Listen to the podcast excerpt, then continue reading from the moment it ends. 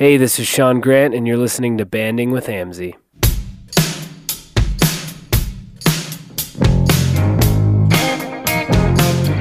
What's up, everybody? Thanks for tuning in to our very first podcast of Banding.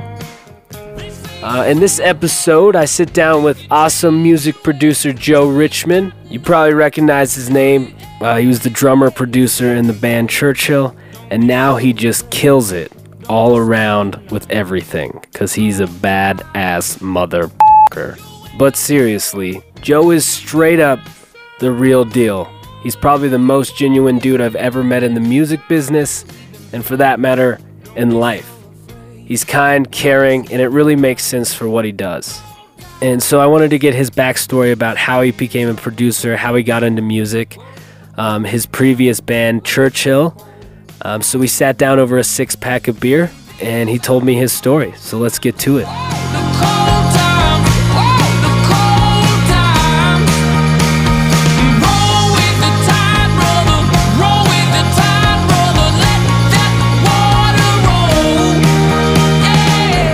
So thanks for doing this once again, Joe. Um, so I wanted to start with just some storytelling. So I know you, but I don't know like your backstory. So Okay. can you tell me how you got into music and and how that kind of led to you being a producer? Yeah. Um, I actually feel like I got um, a late start on music. I wasn't really into music growing up. Like, my parents only had like two records in the house, and it was just kind of like that was all. It wasn't really. It wasn't a musical family growing up, so it was just like uh, high, late high school. I started playing, and then decided somehow. I think I was like uh, playing at churches and stuff, and uh, doing sound at churches, and decided I wanted to do that for a living. Uh, I had no experience with it. Had no. How did you get into doing sound? At Uh, I guess what was that? So my dad actually was the sound guy at the church I grew up in. He knew nothing about any of that stuff. He's tone deaf. He's like not at all a musical guy. Just was like helping out. yeah, Uh, and so I would be back there just kind of like hanging out with him while he was like doing sound yeah, uh, at the church. So uh, ended up getting into that. Um, started hanging out with um, some guys I knew at like a church plant. It was like the the new like young hip church. Okay. Uh, so like in high late late high school, um, started hanging out with them and doing sound there. Um, and then basically just like Googled tech, you know, like music tech school. like I had no idea, had no previous knowledge of anything like that. Uh, and found Full Sail, which is the big, you know, university down in university air quotes uh, in in Orlando. Um, so I moved down there and uh, went to school down there for music production. Uh, and then when I came back, I ended up working with kind of some local bands in town. And for some reason, I decided to come back to Denver instead of go to like LA or New York. It's Yeah. like all the other kids there were split, you know, go LA, and New York, and everything. yeah, Um, so ended up back in Denver, just working kind of for local bands, um, and then ended up just kind of luckily working with a band that that took off on the on the radio and started touring with them. And I kind of didn't realize it, but like before I knew it, I was like, oh well, I guess this is what I do now. it's like I never really looked at like I tried to work at big studios and stuff, and I'd give applications and one thing about Denver is there's a music school here in Denver. So like if I'm when I'm going around to to studios and stuff, me coming from Florida, it's like they didn't really they just wanted to hire kids from Yeah. Denver. So yeah. Um but yeah, I guess I mean there's and there's a lot of things in between all Yeah, of that. yeah, That's yeah. like the Cliff Note small version.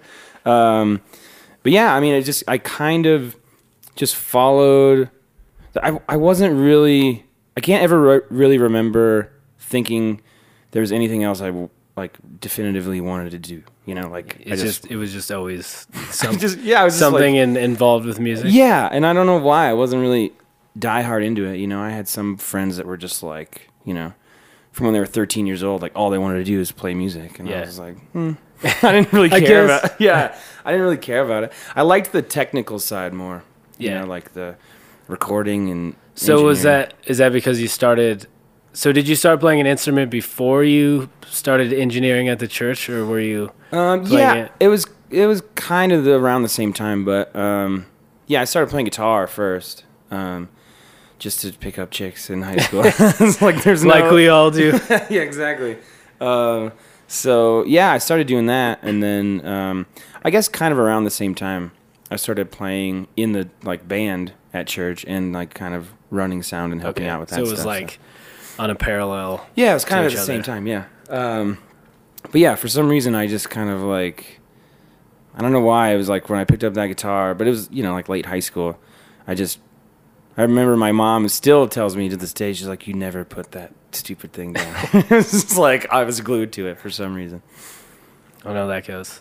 So you said you went to school, but like when did you decide, or like, I didn't even really know what a producer was until like, like after I went to college. Like really, like Yeah. what a producer does on a record. Like when did you find out that there was producers and that you wanted to be a producer? Yeah, so when I went to school, I went to school to be an engineer, just like an audio engineer. Um, there was there was parts of the the school that would like talked about producing and stuff, but not nothing really like real life. This is what a producer does, and this is what you need or whatever.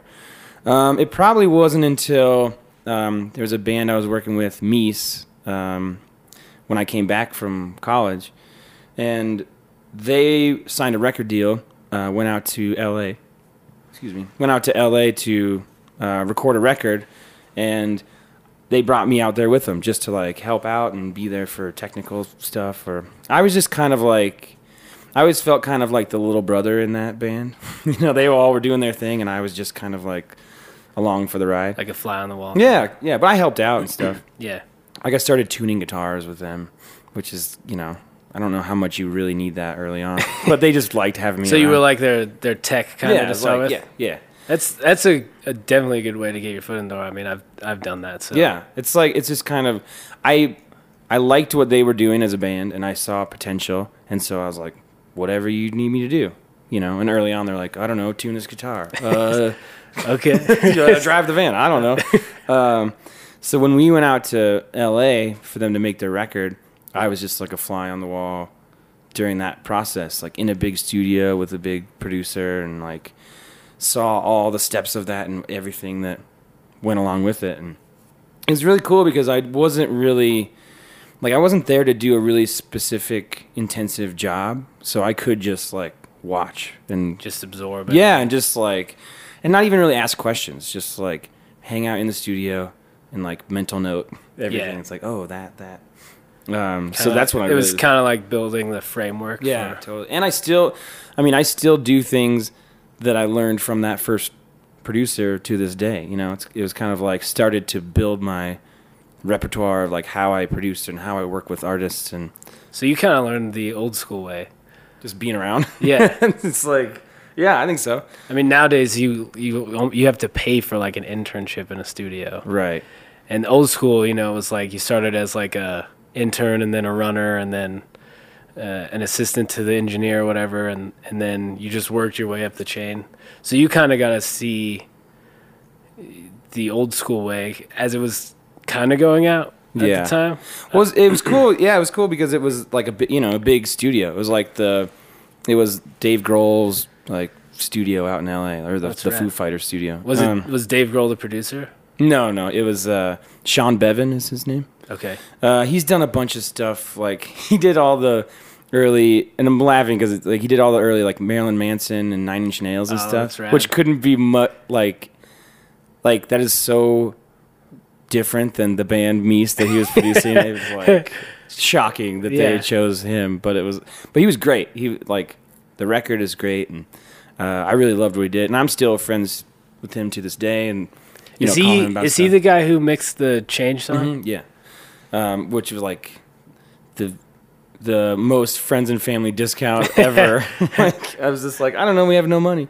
Um, but yeah, so like I I learned a ton from him, uh, and just like being in the studio with a producer on a major label, you know, record, you, You, get to learn. see how it's really done and not not like basement yeah, Craigslist producer type. Yeah, thing. totally. And I actually like I went from I was the basement Craigslist producer to being in that environment was just like, whoa, this is what actually making excuse me, this is what actually making records is all about, you know. Yeah.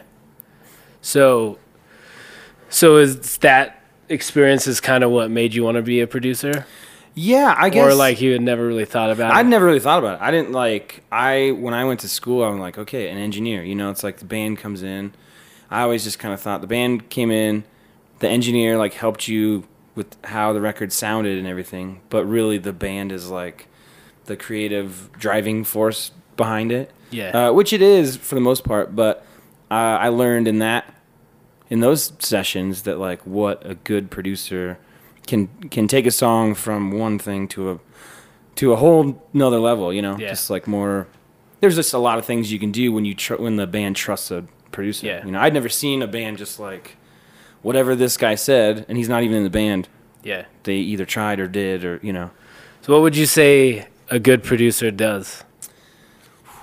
Um, I, I think I think a good producer um, facilitates the the music that is brought to him or her, um, and tries to take it from where it is to where the band ultimately wants it to be. Because I think most of the time when someone writes a song, it's it's always like, at least from what I've what I can tell, is that someone writes a song and they like how it sounds. Is that still going?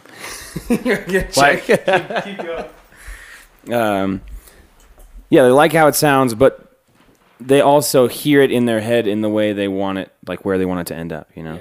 Um, and they just need somebody that knows how to get it to that point, you know, whether it be they want it on the radio or they want it in a TV show or film or something like that. Um, there's some, you know, kind of some certain things that you need to do that a lot of people, when they write the song, they don't know. So I think it's being a producer is knowing where the song wants to go or where everyone wants to go with it and just knowing how to get there.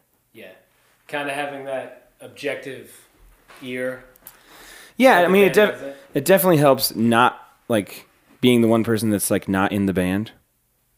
Um, yeah, I just I just think being an outsider, somebody that's outside of the band, having a perspective that's not quite like just when you're in the when you're in the band, you write the song, you're so close to it at like when it's being created Totally. that sometimes you you you have a hard time letting go of some of the things that maybe aren't necessarily helping the song. Yeah. You know, it's like sometimes you're like, I just I created that, so I feel like I can't let go of it, you know, Yeah. even if it's not. I totally understand. I mean, you've been our producer, and there's been some like guitar riffs or something where you're like, I don't think that totally helps the song, and and I'm I'm like, ah, well, you know, but it's later you realize like, oh yeah, that was total. That's it's a way better song without that blazing guitar Yeah. riff there, or Well, I mean, I think it all depends too on like where you want to go with the song. You know, like Yeah. I I always believe that you can take any song in in a bunch of different directions. I think as a producer, your job is to nail down what the band wants out of the song, Yeah. and then how to get that out of it. You know, um, because if the band doesn't know what they want to do with it, it's like I don't know. I just like the song. yeah, This is how we play it. Okay, yeah, then that then you're more of an engineer. You just kind of hit record and you let it go. yeah, Um, but yeah, I think figuring out what you want out of it and having that specific vision is what I think of good producers know how to get that out of the band and know how to get that out of the song. So kind of figuring out the actual picture of what the band wants plus um, what the songs need. Yeah, because I mean, ultimately, the band is your client. Yeah. Like, I can't. I'm not making my. I'm not making my record. You know, I'm making the band's record. But I want to. I just want to help. You know, kind of polish and get everything out of the the songs and the performances that I can. Would you say that's true with like like bigger like huge producers or are they more on the label side than on the band side? Hmm. Oh, that's a good question. So the few uh, producers that I've worked with that are on that work with like major label artists, and that's mainly their clients. Um, I think it's a little bit of both. I think you kind of have to toe the line of like, you know, the label's paying you. I mean, the band is essentially paying you, but Yeah. you invoicing the label, uh, and they have strong opinions, and then but you're in the room creating, like making music with the band, so you ha- you kind of have to, you gotta have to toe the line. That's what the hardest Yeah. part about it, being a producer is like, and also your own opinion, because your Yeah. own opinion might not even be the same as either one of those. Yeah. So you're you kind of dealing with, and if it's a band of five people and those five people have equal, an equal voice in the band, then you know you're talking about ten different people. You Yeah. gotta you gotta like please. You know, it's like okay, well, the bass player's got to be happy. The A and R guy's got to be happy. I got to be happy and comfortable of what I'm doing creatively Yeah. so yeah, it's a it is definitely um, Sean, that first uh, kind of major label producer that I worked with. Um, I just heard a lot of people talk about him as like he's a great producer because he's basically like a therapist. it's like he's really good with people. It's Yeah. like has less to do with his instincts musically, but more how to how to like toe the line between all these personalities and all these opinions. I would imagine that's probably the most important part about being a producer is is reading the um, the emotion of what's going on in the room at the time, and then reading the emotions of the songs.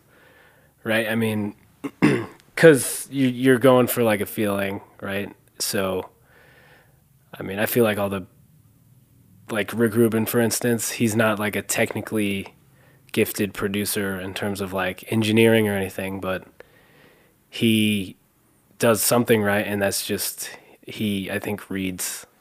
You know, he's basically a therapist, and Yeah, I mean, and knows how to get the best out of a person. Yeah, and dealing with people I think is a big part of it. And then also I do think that having musical instincts helps a lot because it's like cuz really as a producer, you're getting paid for your opinion, Yeah, you know? So it's like if you don't if your opinion is has proven to have worked in the past for for bands trying to get from A to B, then that's that's how you get more people to call you to get from A to B.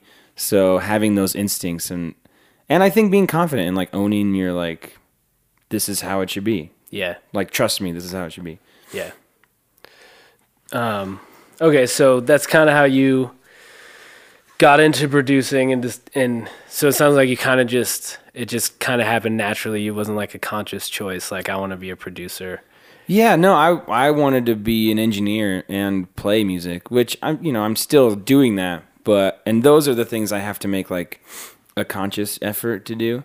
Um but yeah, I think a lot of it came about um the band I was in for a long time. I just ended up producing all of it kind of at a chance. Like it wasn't like it wasn't like when I started with the bands like I'm going to be the producer. Is that Churchill? Yeah, with uh, yeah. So with Churchill, it was I had worked with the the lead singer. So I'd worked with the lead singer on a solo project. Um, he was living in Nashville at the time, and he moved out to Denver and was like, "Hey, I'm gonna you know start doing music. I'd love for you to like record my new band." And his new band was like bluegrass, acoustic guitar, and mandolin. And I was like, "You really need drums on this thing. so can I play the drums on it?" Um, so I just kind of fell into that. And how I ended up producing the records was um, I was working at the time managing a recording studio for another band in, in Denver, The Fray. They had like a studio that they would do pre production and writing and all that stuff.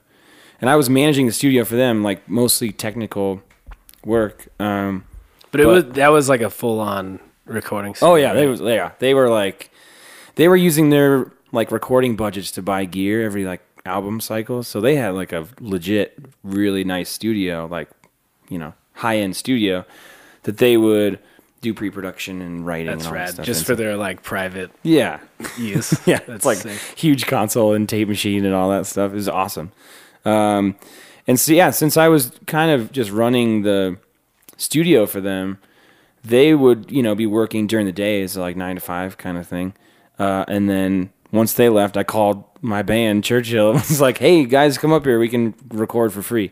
So it was really out of the real reason why I started producing that band is we didn't have any money Yeah. to Like- go to go anywhere else. like most bands, right? Yeah, so it's like because we couldn't pay anyone else to do it. I was like, well, I'm working at this studio, and it's basically free studio time. Yeah. And because I was the only one that knew how to run anything in there, I just kind of ended up, you know, Producing. yeah. And I like it, it was just kind of like over time, people got more and more comfortable with my musical instincts, not just my like technical savvy of the studio.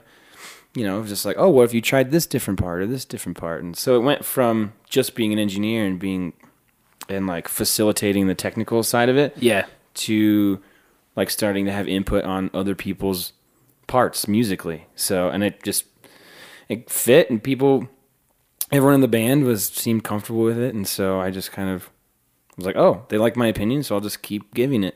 so I just I think that's just kind of I was like, "Oh, that's what a producer does." You just kind of like You just kind of put what you think is the direction of the song out there. And yeah, it's and you and it's like I think you hear it in a certain way.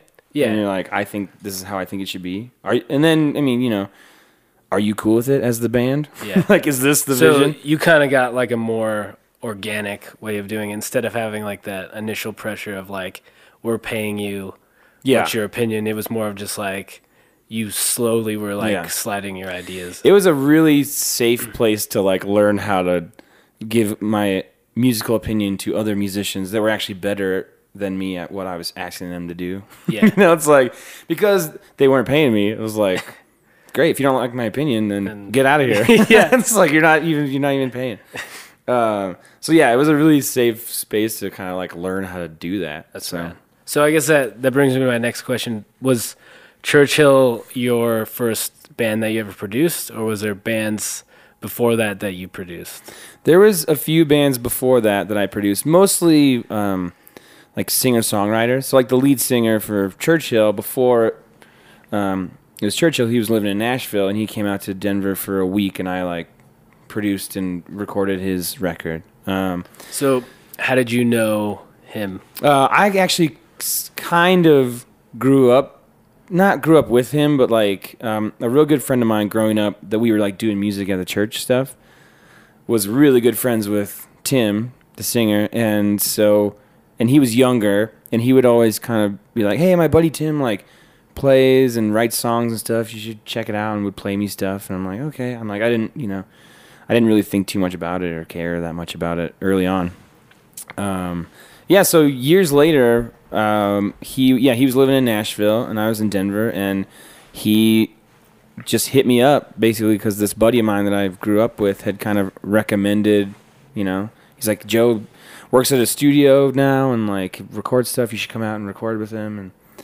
So we did that for a week, uh, and then there was another singer songwriter guy that I'd played in different churches and stuff with that I did uh, a record with, kind of like hodgepodge in different studios and basements and all of that stuff. Um, but I really hadn't done a lot. You know, I'd done just a few bands, but I was actually during the when I was working with Meese, I was on the road a lot and like teching and doing sound and all of that stuff. So I was kind of splitting my time between like producing and like traveling and doing in front of house and stuff.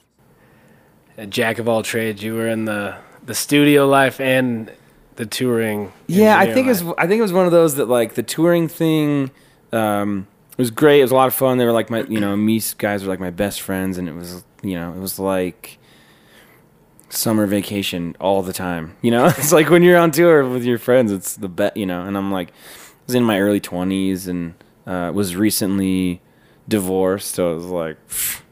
I wasn't, you know, kind of like living wherever, like like Yeah. sleeping on couches and stuff. Um, so I didn't have a lot of resources to be like making records with bands. Um, so I just kind of stuck with them. And then when that band broke up, it was like, okay, now I got to figure out kind of my next move. Um, so yeah, so when I was home, I would just work on trying to produce records. Honestly, a lot of them, people just came to me and asked me. I was like, "Oh, you know how to do this? Do you want to?" So it was less producing and more engineering. Yeah. And I was like, "Can you just hit record on this thing while, Yeah. while I play?" And kind of like, were you like filling in here and there, like producing it, like engineer producing, as they would call it? Yeah, yeah, I, yeah. I mean, I've always done all of my own engineering. I, I honestly can't. I don't know what that would be like to have Like- someone else engineer, and you're just the like Rick Rubin sitting in the back, just, You're just like nope. meditating in the corner. yeah, it's like I don't know what that would be like. Um, so I've always just I think, and mostly out of necessity, you know. Yeah. Because it's like I don't have. I'm working with bands that don't have the money to go to a big studio. One.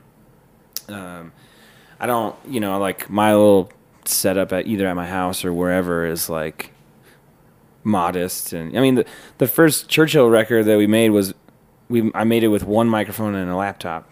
'Cause it was and then like the kitchen in the place that we were staying at because it was like that's all we could do, you know. That's rad. That's that's like a real rock and roll record making right there. Yeah, I was like, well, it's, it, we are literally it was like in our band house that we all we all lived in. It was a very like Fleetwood Mac incestuous type of situation. How, how did that come about? Like living with all of your bandmates. well, I, you know, it was so rewinding a bit. Um, so I got married right before I went to college. I left that out of the Cliff Notes version, but I was, you got married and then left for I got ma- I got married when I was 19, and a week later moved with my new wife to Orlando to where you didn't know anybody to go to school.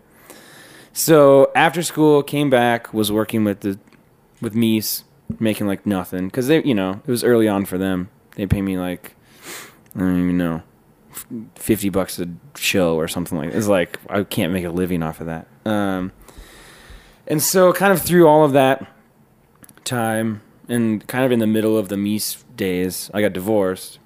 Um, and then so once the Meese, uh, once Meese kind of split up, and I'm like divorced, broke, living on couches. Like, I mean, that's that's kind of part of the reason why I went on tour with them because it was just like, well, I don't have anywhere else to go.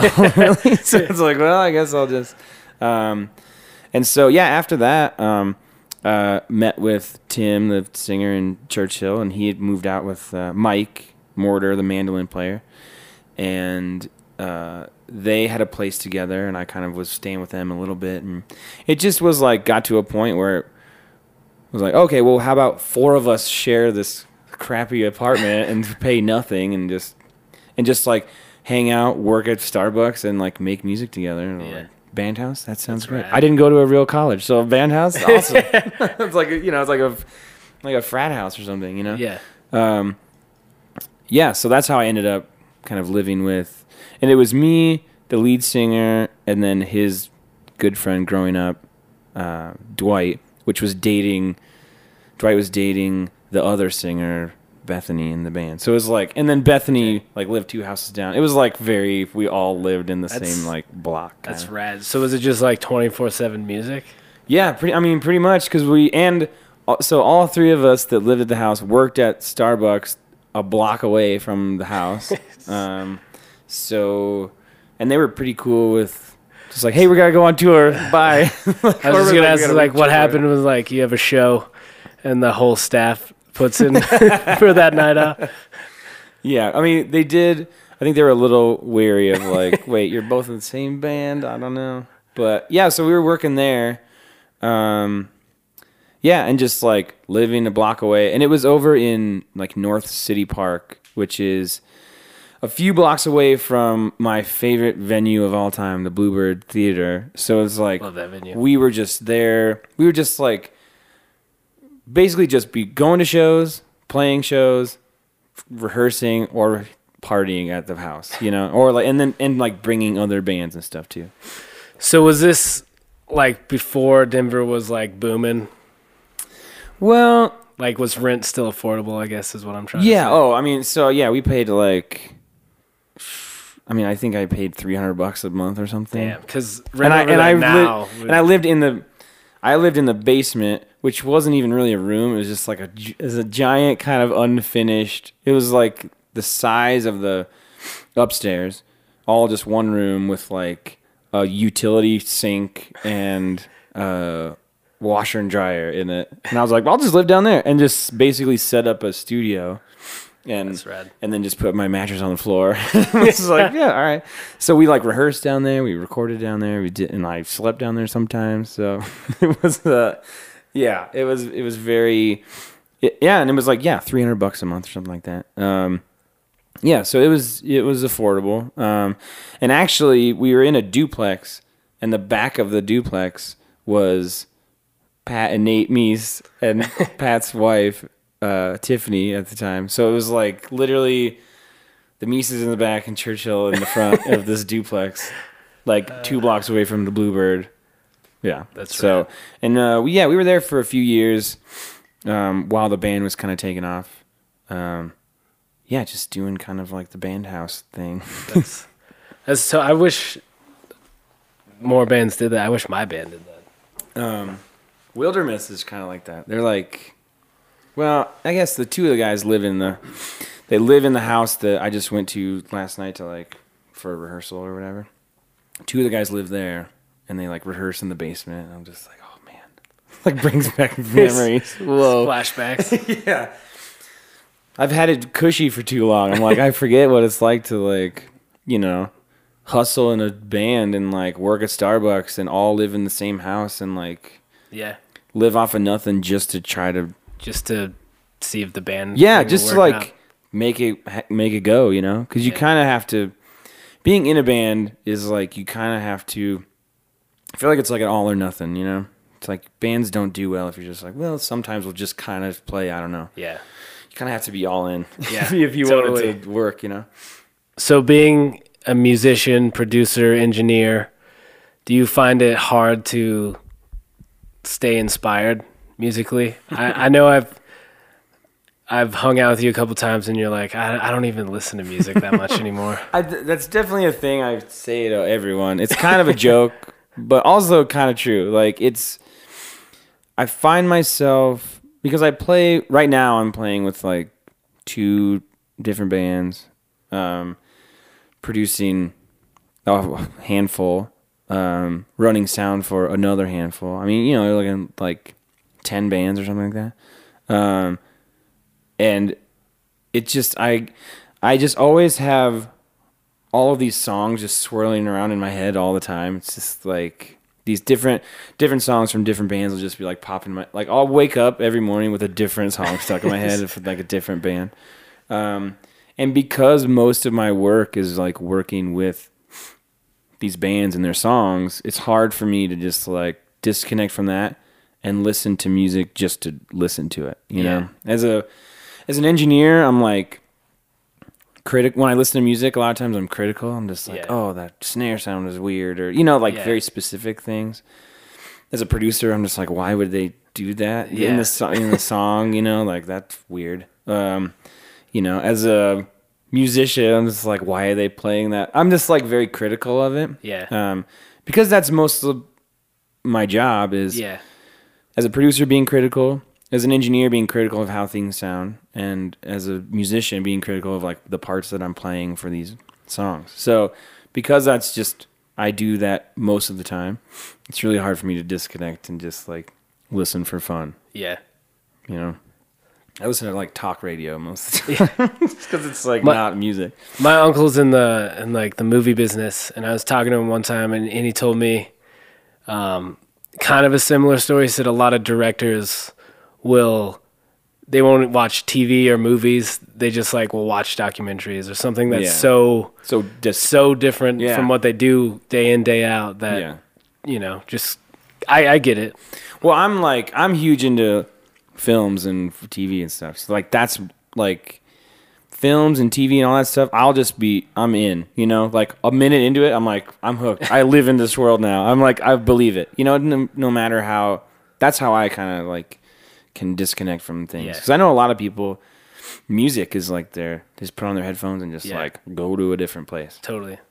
So TV and film is kind of like how music was prior to being an engineer, producer, musician. Because I, I know as a musician, um, how that is. Like you listen to something, and instead of listening to the song, you're just being critical of what's going on. Yeah, and I do that with like all different kind of aspects of it. You know, it's like how it sounds, how it's excuse me, how it sounds, how it's produced, how it's played, all of that stuff. So I have a hard time, yeah, disconnecting from that stuff. But even before I started producing, music wasn't really an escape for me. It was just ne- it was never really. I just never really thought too much about it. Yeah. I'm just like I don't know. That's rad. You, it seems like you have.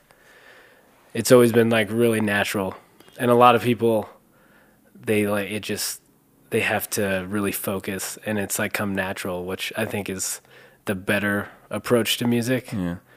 Because I you don't don't, you probably don't overthink anything. You just let things happen. Yeah.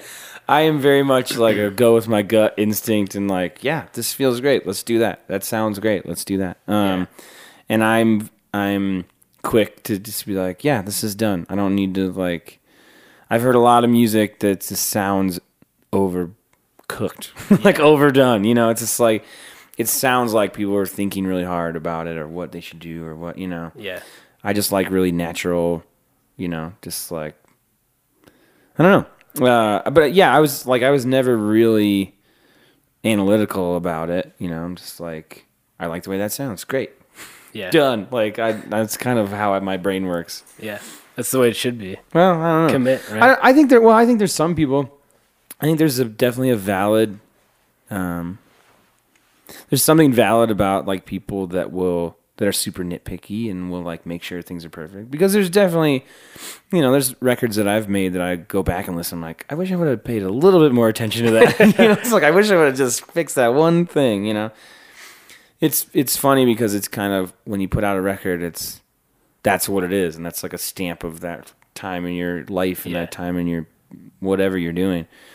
So all of the like little things that are maybe not perfect, I'm mostly okay with that stuff. But there's definitely sometimes like I wish I had a little bit more attention to details on that one, and I and I'm con- I'm constantly learning, you know. Yeah. Just like you know what, just like go back and double check, you know, or like Yeah. make sure, or like go back and like pay a little bit more attention to this or that or what. I mean, that's how you you get better, though, right? You just you just keep growing and evolving. And like you said, it's a stamp, so it's cool that you can look back and be like, you can A B your records from then and then your records now. and Yeah. like look at the improvement. Yeah. Oh, it's so like it reminds me of I read this uh, a review of a song that I did, um, and it was the what did they say? Uh, Like the first line basically was like. If, if it wasn't for that guitar squeak at the beginning, this would be like a perfect pop song. like if it wasn't for that one thing that I didn't quite didn't quite pay attention enough to. Um, but yeah, it's one of those. It's like, well, that's what it was at the time, and yeah. but yeah, learning from that. Yeah, so you, you just you kind of. I I like to keep that that same feeling of like go with my gut and like Yeah. try not to overdo things because that's just I think that's just my style generally. Well, it's definitely easy to overdo things. I I know as like being a musician when uh you know, sometimes you you get to a spot with a song and you're like now we're sure where to go with it, so then you just start throwing all this other stuff on Throw of it everything at it. Yeah. instead of like really taking a step back and, and being like what does the song actually need? Yeah. You know? Yeah, and I think that's what I try to I try to have that thought kind of guide what I'm doing when I produce. It's like what is this what what helps the song? You know, like what what helps the song be a better song instead of like taking away from it, you know? Yeah. It's like there's some things that you add it's like, "Oh, that could be really cool." Like it sounds cool or whatever. But if it's taking away from the song, then it's Yeah. like I'm very much of song oriented. Like I don't get too much into like just out there crazy sounds and all of these things. Like that's cool and there's people that do that really well. But I'm just like a song guy. just Yeah. always been a like and that's the one thing I can't do. Yeah. So, how was the scene in Denver, Churchill time? Like, now it's it's totally different. I feel like because you. So when you came back from school, that was like two thousand eight or 2009, 10. Mm, that was 2000 You're like, what year is it? I think it was 2005. Woof. So like when the Fray had just like blown up. Um, yeah, so while like before I went to college, and like as I was in college and when I got back is when the Fray really blew up. Um, I knew them from before I went to college, like vaguely. I briefly knew them because I was doing stuff with Patrick Meese, uh, like before he had the the band and everything. He was just kind of like playing on his own, and he was good friends with those guys. Uh, so I kind of knew them and had done some shows, like guitar teching or whatever, and just kind of have knew them. So they blew up while I was, you know, doing that. And when I got back, um, Patrick had started a band, Meese, and it was doing well. So I started kind of helping out with them and stuff. Um, and I remember at the at that time, um, like that that scene that they were in, uh, the High Dive was like a big deal show. Like that was, uh, that was like if you want to be a legitimate band in Denver, you like headline and sell out the High Dive. Yeah. Um, it was, um, yeah, that was like kind of the epitome of like Denver band selling that out. Um, Bluebird was a great venue. Not a lot of local bands are playing it, um, just because it's a big, you know, it's like 550 people or something. Yeah. Um, but what would happen a lot is like we would do like opening slots of the Bluebird. So like, you know, opening for opening for like national bands or like uh, you know opening for other bands that we knew or whatever. So like opening at the Bluebird was another. Was it an AEG venue at the time? Um, I think, I think so. I'm not totally sure. I think it might have been like they just promoted there. I, they may not have owned it at the time. Um, but yeah, Lost Lake wasn't a thing. Uh, I'm trying to think of the Was Larimer Lounge a thing? Larimer Lounge was a thing, but it was about like half the size Really? as it is now because they like kind of renovated it and made it. You know, now the stage is huge too. Um, yeah, it was like half the size. Didn't have a green room. It was like, yeah, but it, I mean, it was a place. But like we, um, we'd play there and make like fifteen bucks. You know, it's like that wasn't like necessarily like the high dive was more of like the spot to play, and that's like the people that we knew were all there and stuff too.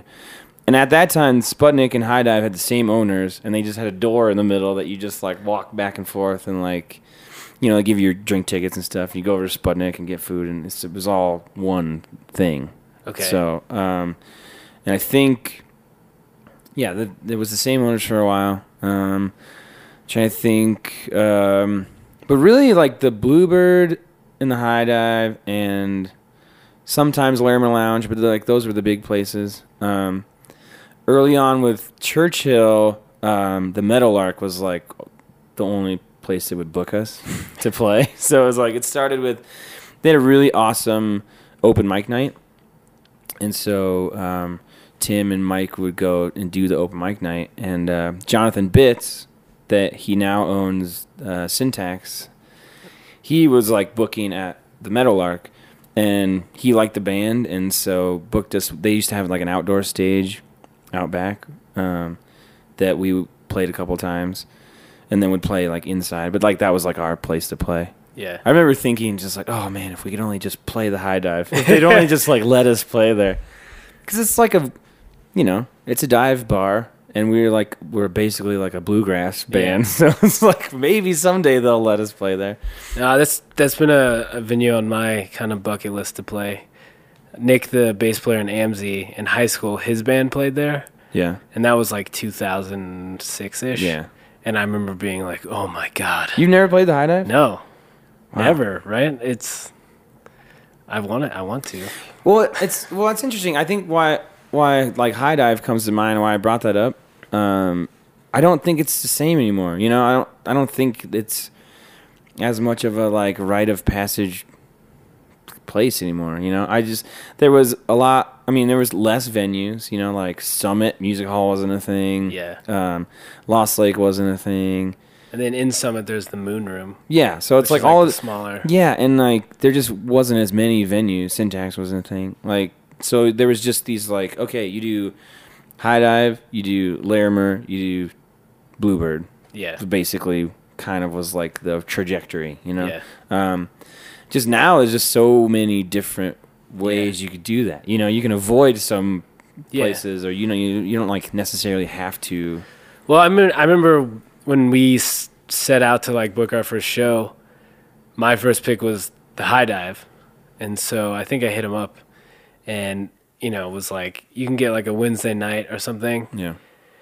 and then we hit up Moe's Barbecue off South Broadway Right, right. next to the Gothic, Yeah.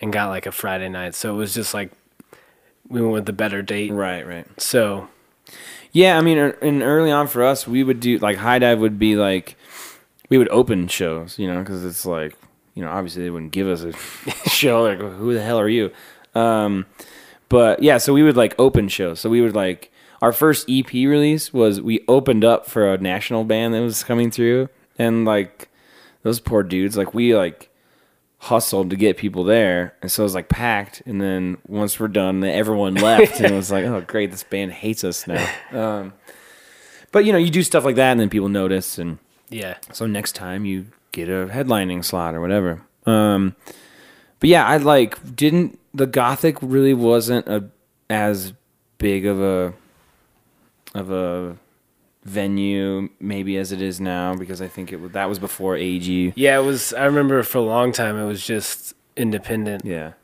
So it would be like kind of random Yeah. shows that would go through there. Yeah, and like Marquis was always like a punk rock place, so it was like it makes no sense for us to play there. Yeah. Um, until we were like headlining that size of places. Yeah. Um, but yeah, I think there's just a lot more steps you can do in, ter- as, in terms of what you can do with a band now. It's like, oh, you start, you know, Lost Lake, and you, there's a bunch of different places you can work your way up. Um, at the time, it just felt like there was only a few places we could play, you know, and Larimer and High Dive, um, Walnut Room was was there, but before Rhino blew up, it was like middle of nowhere. You know, it's Yeah. like no one's going down there. It's like it's impossible. It was hard enough when we first started doing stuff was to even get people to Larimer Lounge. Yeah. Because at the time, Rhino was was Five Points, which Yeah. still is, and there was like nothing there. yeah. So that's part of it too. Is like those places down there now. Are It's the hip part of town. yeah, it's a lot easier to get people to come down to that area. Yeah. So. you got all your hip breweries and coffee shops and Yeah. all that. Yeah, exactly. The hipsters moved in. Yeah, but I mean, I I think the places that were staples are still are. You know, like Bluebird, I think is still like the. It's just a really solid. Like it's big enough to where, you know, bands can work up to headlining, or or if you open there, or if you put together like a good local show of a bunch of bands Yeah. and stuff. It's like they've always been really cool about. Um, really cool about that. I mean, and that's where the UMS started. Even At the Bluebird? yeah, it was like five bands of one night or Oh, whatever. really? Yeah. That's rad. Um, yeah, and so they built it up to now it's a whole thing on South Broadway. But Yeah. um, yeah, so they've always been really good about you know having local bands come and play. Yeah, that's rad. Yeah, the cool thing about the Bluebird is it's like small enough that you could probably sell it out if you work really hard Mm-hmm. and have the right bands on the bill, but it's big enough and it's such an amazing venue like sound wise and everything that it like impresses. yeah, So it's just like all around just an amazing yeah. venue. Well, especially now that AEG bought it, it's like sound systems they upgraded that they've upgraded a lot. You know, like when early on, like before I went to college and all that stuff, and you know, Fray was kind of taking off and stuff. Um, like shows at the Bluebird were like not like they are now. You Yeah. know, it's just kind of like a it was a little divier of a place, Yeah. but Actually, now that you say that, I remember, I think I was a junior in high school, and me and my friend went to like a Christmas show there. It was called Christmas from Mars, and there was there was a dude with like a kick drum, and like the the like chimes between his legs. oh yeah, yeah. And then like a really tiny guitar and like this crazy hat, and then there was like people painting, on like all along the walls. And it was just like some weird, trippy, acidy stuff and we weren't 21 so we had to be in the balcony but you could smoke in there Oh man, yeah. and now thinking about that you can't smoke in there No, you can't smoke anywhere. Um, but yeah, I, I, it's interesting now, like being in, playing with a band that is kind of going through that whole process again. I have found myself like I don't even know anymore. Like the things I did you know, years ago when I was starting out with the other band, like are not. It's not the same anymore. Yeah. You know, it's like. You is that a bad thing or a good? No, thing? I don't. I mean, I don't think it's a bad thing necessarily, but I just think that like. I don't know. Before in my brain, I just saw it. Ha- you know, with like Meese and Churchill and these other things, like I saw it happen a certain way. So I'm like, well, okay, yeah, that's how it works. That's how you do it. You do this X, Y, Z. You do that. You know. Yeah. But now it's just like it's, this is all different because I think there's so many more venues.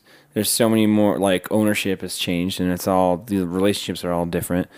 Um, and the you know people booking like the high dive and Larimer and all that stuff are different. So it's just all it's kind of a different vibe than it used to be. So I'm still kind of trying to navigate. Yeah. I'm feeling like an old man in the music scene now. I'm like trying to navigate of like, oh, you don't do that anymore. Okay.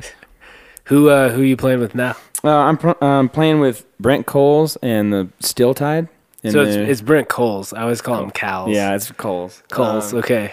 But yeah, so I'm playing with them um, mostly out of I just started producing them, so that both of them have a record coming out in the next few months that I did this last year, and it kind of started with just me playing drums on their records, and then they're just kind of like, "This feels great. You want to play some shows?" I'm like, "Okay." so I've just tried. I've tried my best to um, even out my time between playing running sound like front of house and uh, producing. Like I don't. I'm trying not to get like too far down one road. I'm trying to kind of even it out because then that you know it gives me flexibility and I can do different things. and, Yeah. you know. Life's more interesting that way too. Yeah, I mean, yeah, it's like I travel a lot more than if I was just Didn't, like didn't hanging you just go to like um where'd you go? Like Uh, I went. I did a USO tour in the Middle East. yeah, I was, so. yeah, I was gonna say Dubai. Did you go to Dubai? Didn't go to Dubai. Went to Djibouti though. Djibouti. Djibouti. Uh, but yeah, I was I was doing sound for uh, the American Authors, and that's like another one of my big. It's funny. It's like with all of this band stuff and being in bands and recording and all this stuff.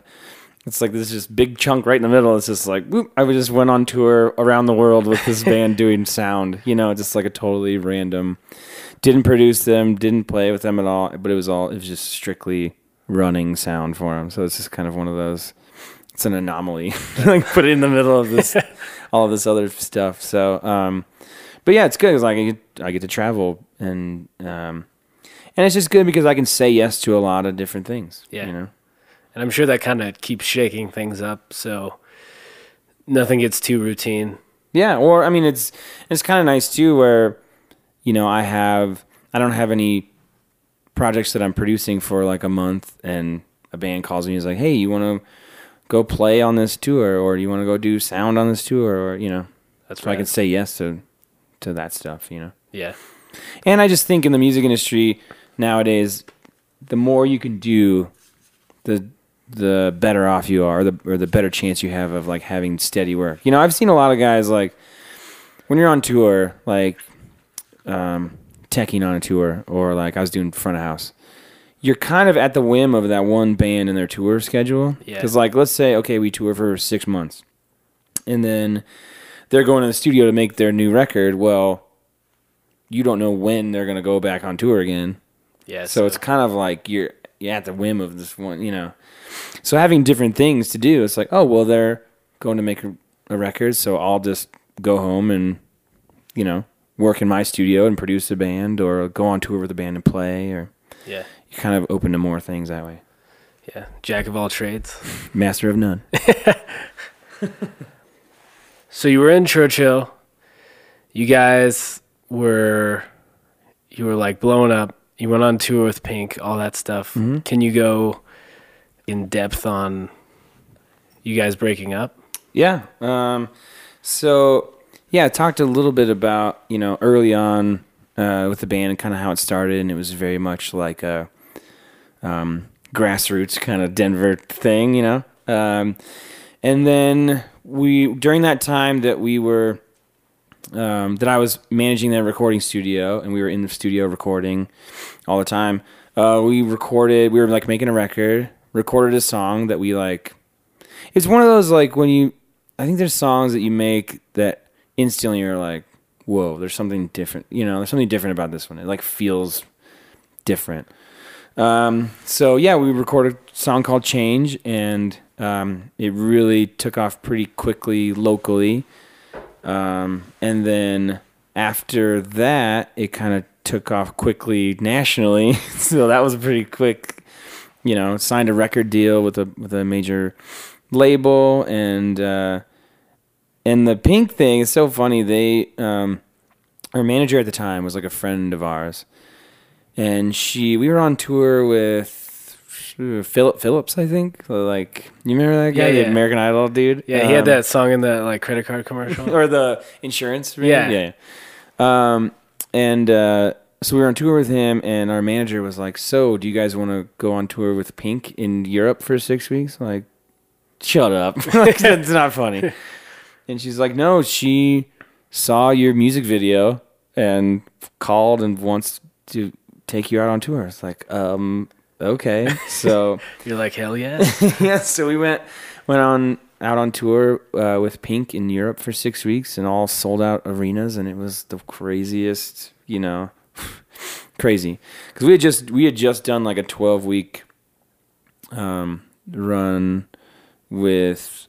Or maybe it was six weeks or something with Phillip Phillips, and we went like straight into this one, um, and then uh, it was like right after South by Southwest and all this stuff. It was just all just back to back. So I mean, we were on tour for I mean, I even know, eight months or something like that. Um, so yeah, so once we got back from Europe, uh, the we were finishing up our full length record with the label. Everything was done. We'd already recorded it, and you know we we had recorded some songs out in L.A. with Brendan O'Brien. It's like big rock producer. Did like all the Pearl Jam stuff and like um, he did the Killers too, didn't he? yeah, Yeah. Uh, or did Brandon Flowers? I think is a solo Oh, okay. Um, and actually worked with the Fray. That's how I met him. Uh, I was working in their studio when he was working with them, and so I got to know him a little bit through that. Okay. Um, That's rad. yeah, so uh, so yeah, the record was done. Everything was like ready to go, and had all these tours planned and everything. And um, try to think of how to navigate this. It's not. I mean, it- when you're in a band with your good friends for a long enough time, just things dynamically just can be weird. You know, it's like Yeah. you're living with these people for months at a time. You're it's like starting a small business with your friends. You're dealing with money, you're dealing with splitting money, you're dealing with being gone from loved ones for months at a time. You're dealing with all of these things. You're having to make decisions together. Yeah. It's like you're basically on a bus, you're living in a one bedroom apartment on wheels with like seven people in it. so it's like you know, it's it's there's a lot of there can be a lot of tension, you Yeah. know. Um, and I just think that the tension and the amount of success and how quickly was difficult for everyone to to navigate. You know, it was like it was just too. People just started like I know I was drinking a lot and like just, and then uh, Bethany, our one of one of the singers, was like having a hard time with stress and things like that because she she went from being just like kind of keyboard player background singer to like the song that we did she all of a sudden is the face of the band. Yeah, because um, so i think that was hard for her and also hard for tim the singer because that was his band and he was his front guy and then all of a sudden it was just completely swapped you know it's Yeah. just like completely upside down so i just think that everyone in their own way was just like I just I, I always feel like bands have like a a lifespan. you never know like how long it is, but like yeah, that band it felt like that was the you know like lifespan. yeah, even even if we even if we would have stayed together, I think it would have been difficult to continue that clip, you know? like Yeah. how, how at where it was going, I think it would have been difficult without, you know, some sort of like I don't know, outside help of Yeah. because we just yeah, it just felt it just was like there was tension, there was just all these things kind of working against the band, you know. Yeah. Um, and it was pretty quickly after we got back from Europe that it all imploded like really quickly. It was basically like one day. Like woke up one day and was like, "That's it. We're canceling." So was it like a group decision or? Yeah, I mean, like it was like kind of a slow. It was a slow thing. It was like, um, you know, some kind of interpersonal turmoil came up, and it was like, okay, well, can we continue this band this way? Yeah. So it was definitely a, that conversation was had, you know, because it was like, well, part of it's like, oh, we owe it to ourselves to like finish, like at least put the record out, see, Yeah. what, you know, do these tours and these things that we, you know, we're supposed to do. You had just you finished a complete record, didn't you, with with Brendan O'Brien and Ryan Tedder? As- Uh, yeah, we were- did. We did one song with Ryan Tedder, and then did like three or four with Brendan O'Brien, and then the rest I produced. Um, That's right. So you like co-produced and yeah, and I had a. Oh man, it makes me so angry still. but like, I had a co-production credit with Ryan Tedder and Brendan O'Brien. Was like, this, so for me as a producer, it'd be great for it to come out. You know, it'd be Yeah. like this is like kind of you know for me personally, it's like well, even outside of the band, just as a producer, it's great for me. yeah. Um, it's it's that big thing on your port. Like yeah. it's the big, you know, it's the big thing on your portfolio. Yeah, so- totally. So, you know, there, yeah, there was all these, dis- there was discussions about like, well, should we just do this and like get through it and then figure it out after we, because we were just starting to make money. We were, had all these tours, Yeah. like. We had to cancel the Tonight Show. We had to cancel Good Morning America. We canceled the One Republic tour. like all of the things that are just, and I know every other person in every band that I know is just was just like, like so like what is wrong like because there are multiple a lot, a lot of people are just like couldn't you just figure it out you know like couldn't you just like but I this it was a thing that I've It's always probably a lot more complicated. oh yeah that. totally well and I and I always have felt like the band was never worth people's lives being destroyed to me Yeah. and that's where it was headed so it was just like it's just not to me it just wasn't worth it you know Yeah. so i even got to a point where i was just like all right guys if you want to do this i don't think this is because it was like okay well we'll we'll make this happen and i'm and i was just like i don't see this being healthy or good or anything Yeah. i was like how about if we do this you can just like hire me as the drummer but i'm out of the Yeah. band because i don't want to be tied to that um, So it could have been kind of like a Guns N' Roses type of thing where what Like, is it- that? I don't know what that type of. Well, it like like turns into one one person is kind of steering the ship Yeah. instead of like a band at that point. It's Yeah. like one like Axl Rose kind of took over the Guns N' Roses Yeah. name, but everybody really knew it wasn't Guns N' Roses. But he still used the name and made albums. yeah, yeah. I mean, or I think it was just like, well, we'll like we'll go through these things that we have to, you know, that we committed to do, and like make some money and all this stuff. But, um, but I was like, great, I'll do that, but just like pay me to be your drummer and producer because I don't want to be a part of this. What I felt like was a really unhealthy situation that I think in order for people to be okay, just needed to be just needed to be away from each other. You know, it's Yeah. like in that in that situation, like touring all together and being together all the time, and like that's what created the you Yeah. know the like turmoil to begin with. So I just I, just felt like it was kind of the end of the road. You know. Yeah. Um, so after that, after I had that conversation with them, the rest of the band kind of decided, yeah, this is probably I can't do this, you know. So and then it was just that was it. Had to you know cancel all the stuff that we had. It's like Were you guys in Europe when that happened? no, no, we were home for like a week or two or something like that. Um, yeah, so it was we had just got back from Europe. We just hired a new manager because we fired our manager before we went to Europe because it was tough because she was a she's a good friend of ours. Um, and we really wanted it to be like somebody that could grow with us as a manager because she didn't have a lot of this big label experience it just kind of all happened so fast that we just couldn't keep her on anymore. Yeah. Just because she had never done it and it was just happening too fast for her to learn on the job. Yeah. Um, so we fired her right before we went to Europe. So while we were in Europe, I kind of had to be our manager because we didn't have one.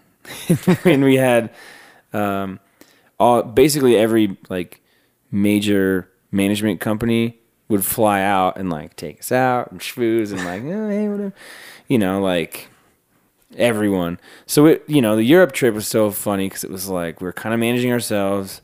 These all these people were coming out and schmoozing us. We're playing sold out arenas. I think it's just like messes with your head if you go from like a normal band that's touring around and having fun and playing music to that overnight is just like It was like zero to a hundred. yeah, I was like, what? It's like, yeah, it's. I think it. I you know, I think everyone is kind of affects in some way. You know, Yeah. it's like, whoa, it doesn't feel real. You know. yeah. But yeah, we'd finally settled on a manager, hired a manager, you know, flew back, hired a new tour manager that he was a friend of mine, kind of went out on a limb, and he basically kind of quit another gig that he had to like, all right, be our guy. He ended up never even doing a show with us because like we broke up before we did any shows. Um, yeah, and just like turned down all these people in the industry, and then the label that we were on actually right after that happened, they it was like a joint venture with uh, Interscope, and they sold their half back to Interscope. So then all of a sudden the label didn't even exist, and we had this record that we made that we couldn't put out, and yeah, it was just like everything was upside down.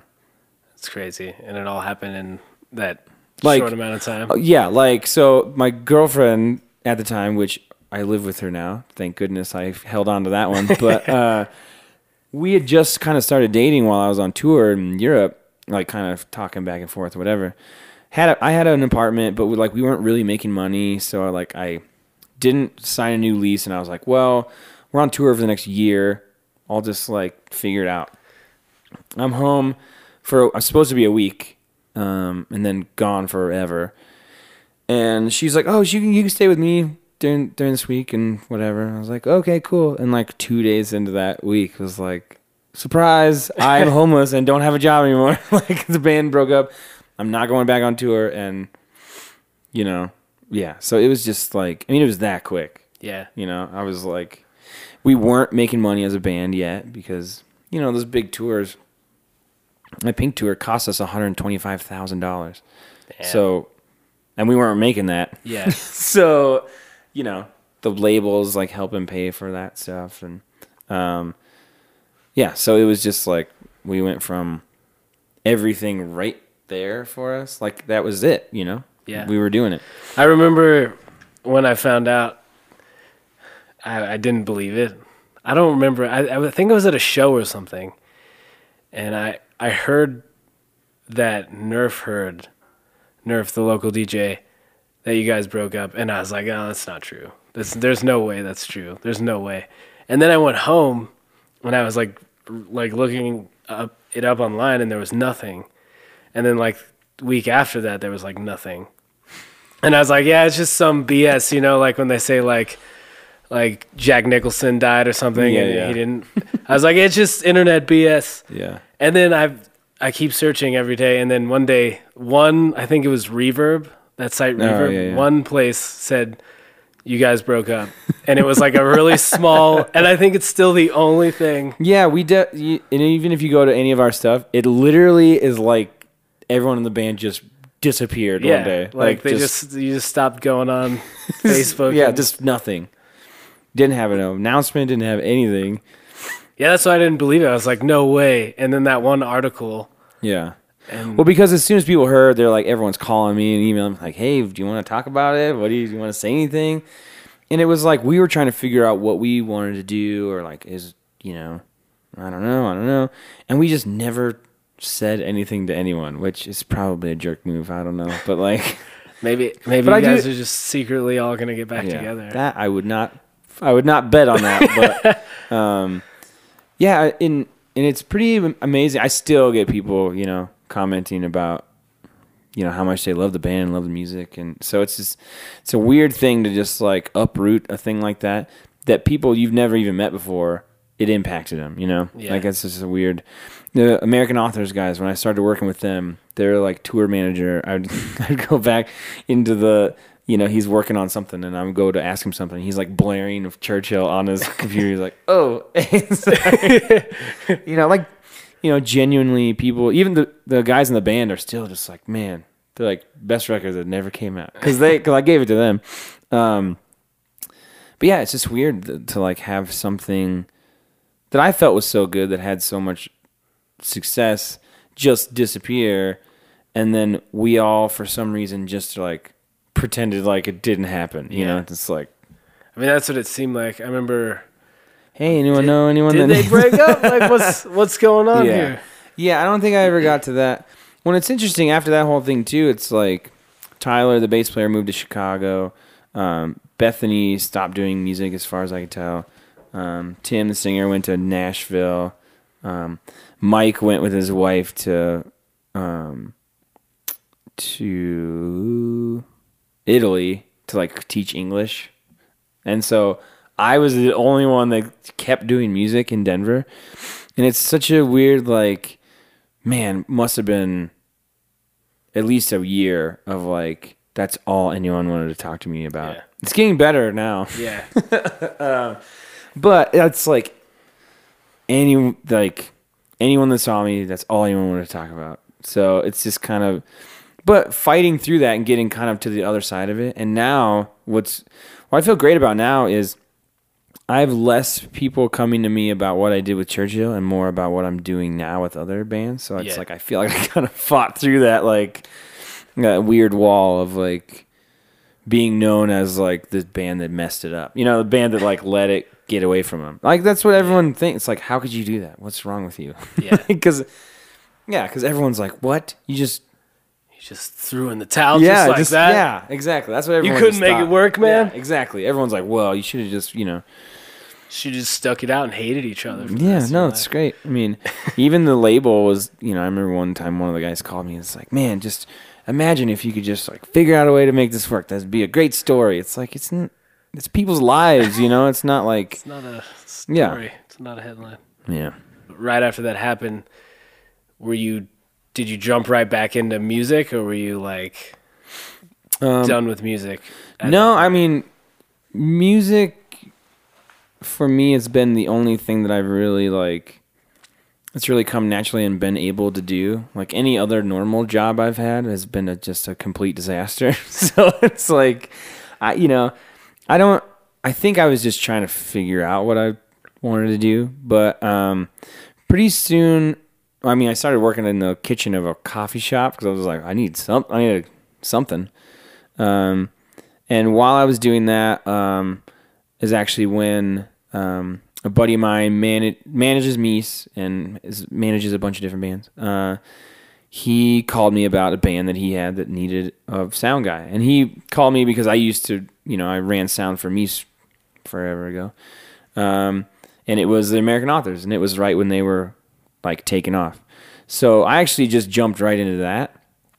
Um, and it went from like, hey, just kind of do some touring to like was out for them for six months straight, and then they were like, and the next six months is booked. So it, you know, it like jumped pretty quickly into that world.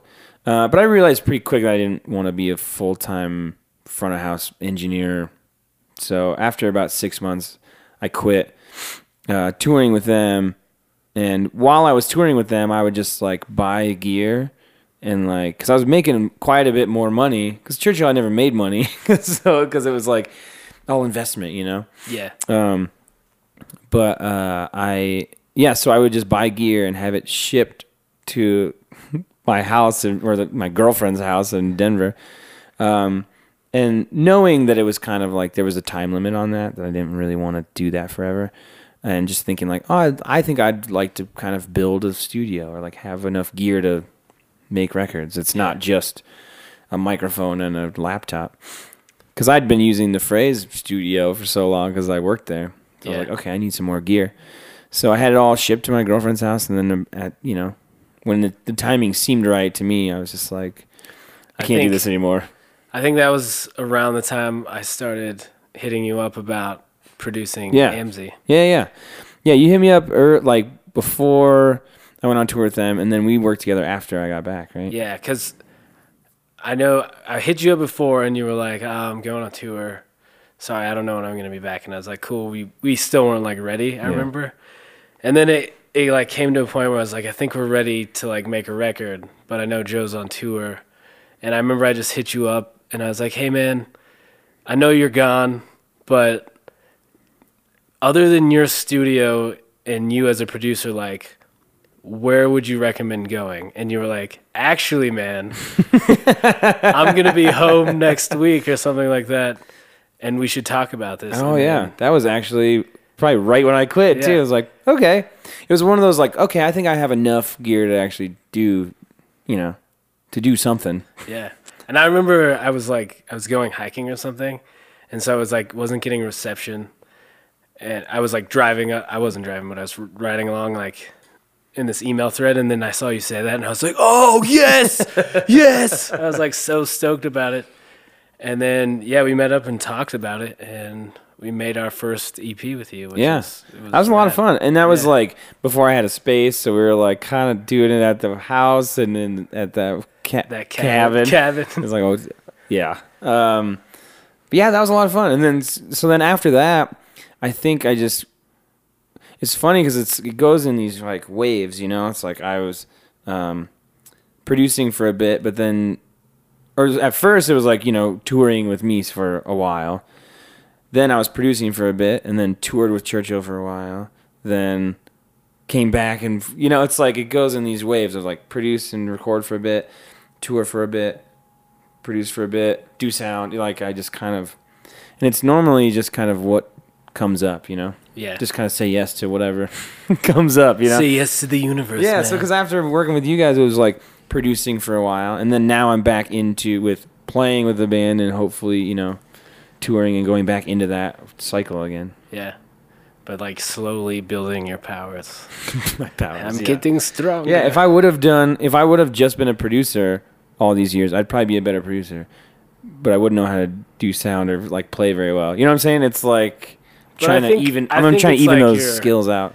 your like tool belt that you have that makes you really good at producing because you you understand how the live performance aspect of things is going to go and then you also understand like being in the studio because i know there's been a couple songs where we're like yeah that's cool but how are we going to do that live Oh yeah, and you're like well right now we're just focusing on being Right. in the studio that was we. I will always remember Brendan. We we said the same thing to Brendan O'Brien when we were working with him.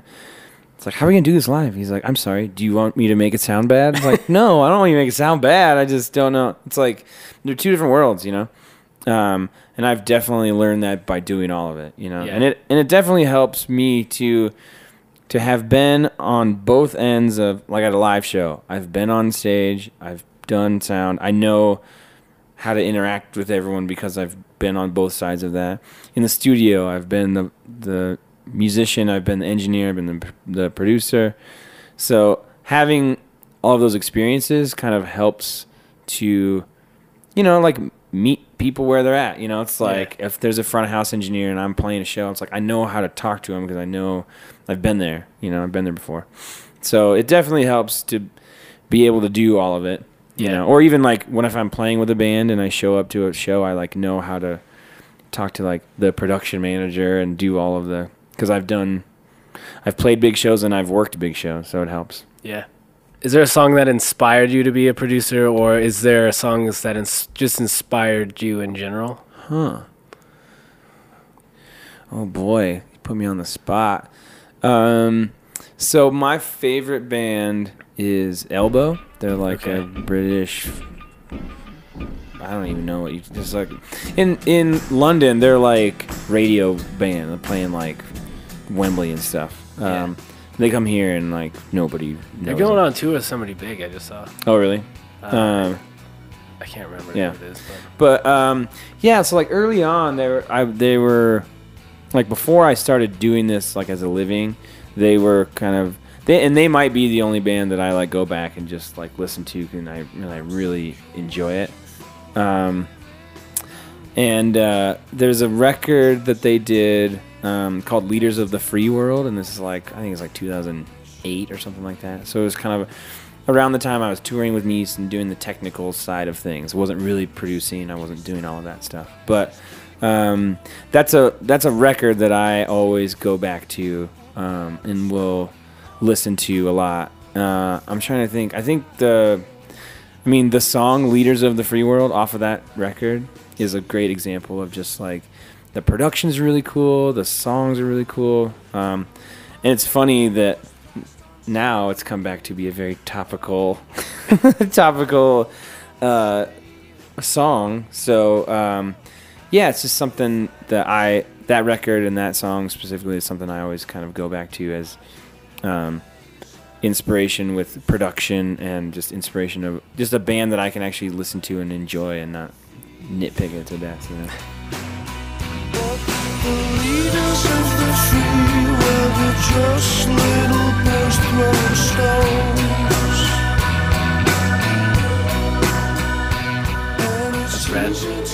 What would be your advice to a a young person or just anybody getting into being a producer? A producer specifically, or just Um, yeah, I mean, I guess anything engineer, producer, um, like the path of yeah. deciding you want to do that or Yeah, well, I think uh, I heard something recently that I've that I've really kind of adopted, and it's been a thing that um, I have kind of inadvertently lived by. But um, somebody told me recently, it's like if you have a plan B, then you'll never go as hard for your plan A yeah. if you actually Totally. have a plan B. I'm not saying don't have a plan B. I'm just saying that like if this is something you really want to do, it's gonna be difficult and you're gonna there's gonna be times where you're gonna want to quit or you're gonna want to do something or it's like, you know what? I mean, so many times it's like, man, my life there's a lot of things in my life that would be a lot easier if I just got a normal job and like made Yeah. some money and had some stability. Um, but if this is something you really want to do, I think just being in situations where you can say yes to things helps a lot. And and sometimes those things will be working for free for Yeah. a band that has potential that you feel like has potential.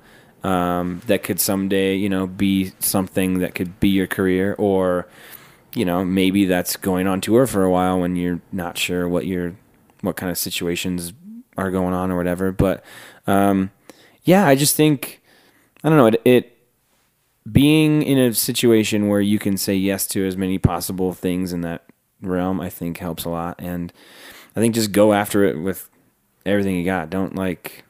It's just really hard to be like, well, I got if if it, if this doesn't work out, I'll just go work I'll be an account. yeah, or whatever. You know, it's like, well, if that's always in the back of your head, I think you're because with music and producing and all of these all of these things, it's like you're never gonna find a company to hire you to Yeah. and with give you benefits and all of this stuff. You know, it's like you are starting a small business yourself, Yeah. and it's gonna and it's extremely difficult, and there's a lot of ups and downs, but um, I think it's worth it. Yeah. Yeah, yeah, I mean, you have to find your own way, basically. so- Yeah. And a lot of it's going to be free work and stuff you don't want to Yeah. do, or, you know, um, going on tour for a while, or, you know, just making it happen. Well, right on, man. Um, thanks for talking to me. Cool, yeah. I appreciate it, man. Thanks for having me. Thanks, dude. Me, honey, nothing to say. So put your sorries in a box for a rainy day. Put the box in the cupboard where you put your shame. And when you come around here, don't speak my name. All right, there it is, our very first podcast. I would like to thank Joe Richmond for coming on and being our very first guest. Keep an eye out in the next couple of days. I'm going to release a playlist of the top tracks that inspired Joe as a musician producer. And if you all like this, please share with your friends, subscribe, and stay tuned for more to come. Thank you. Take it easy.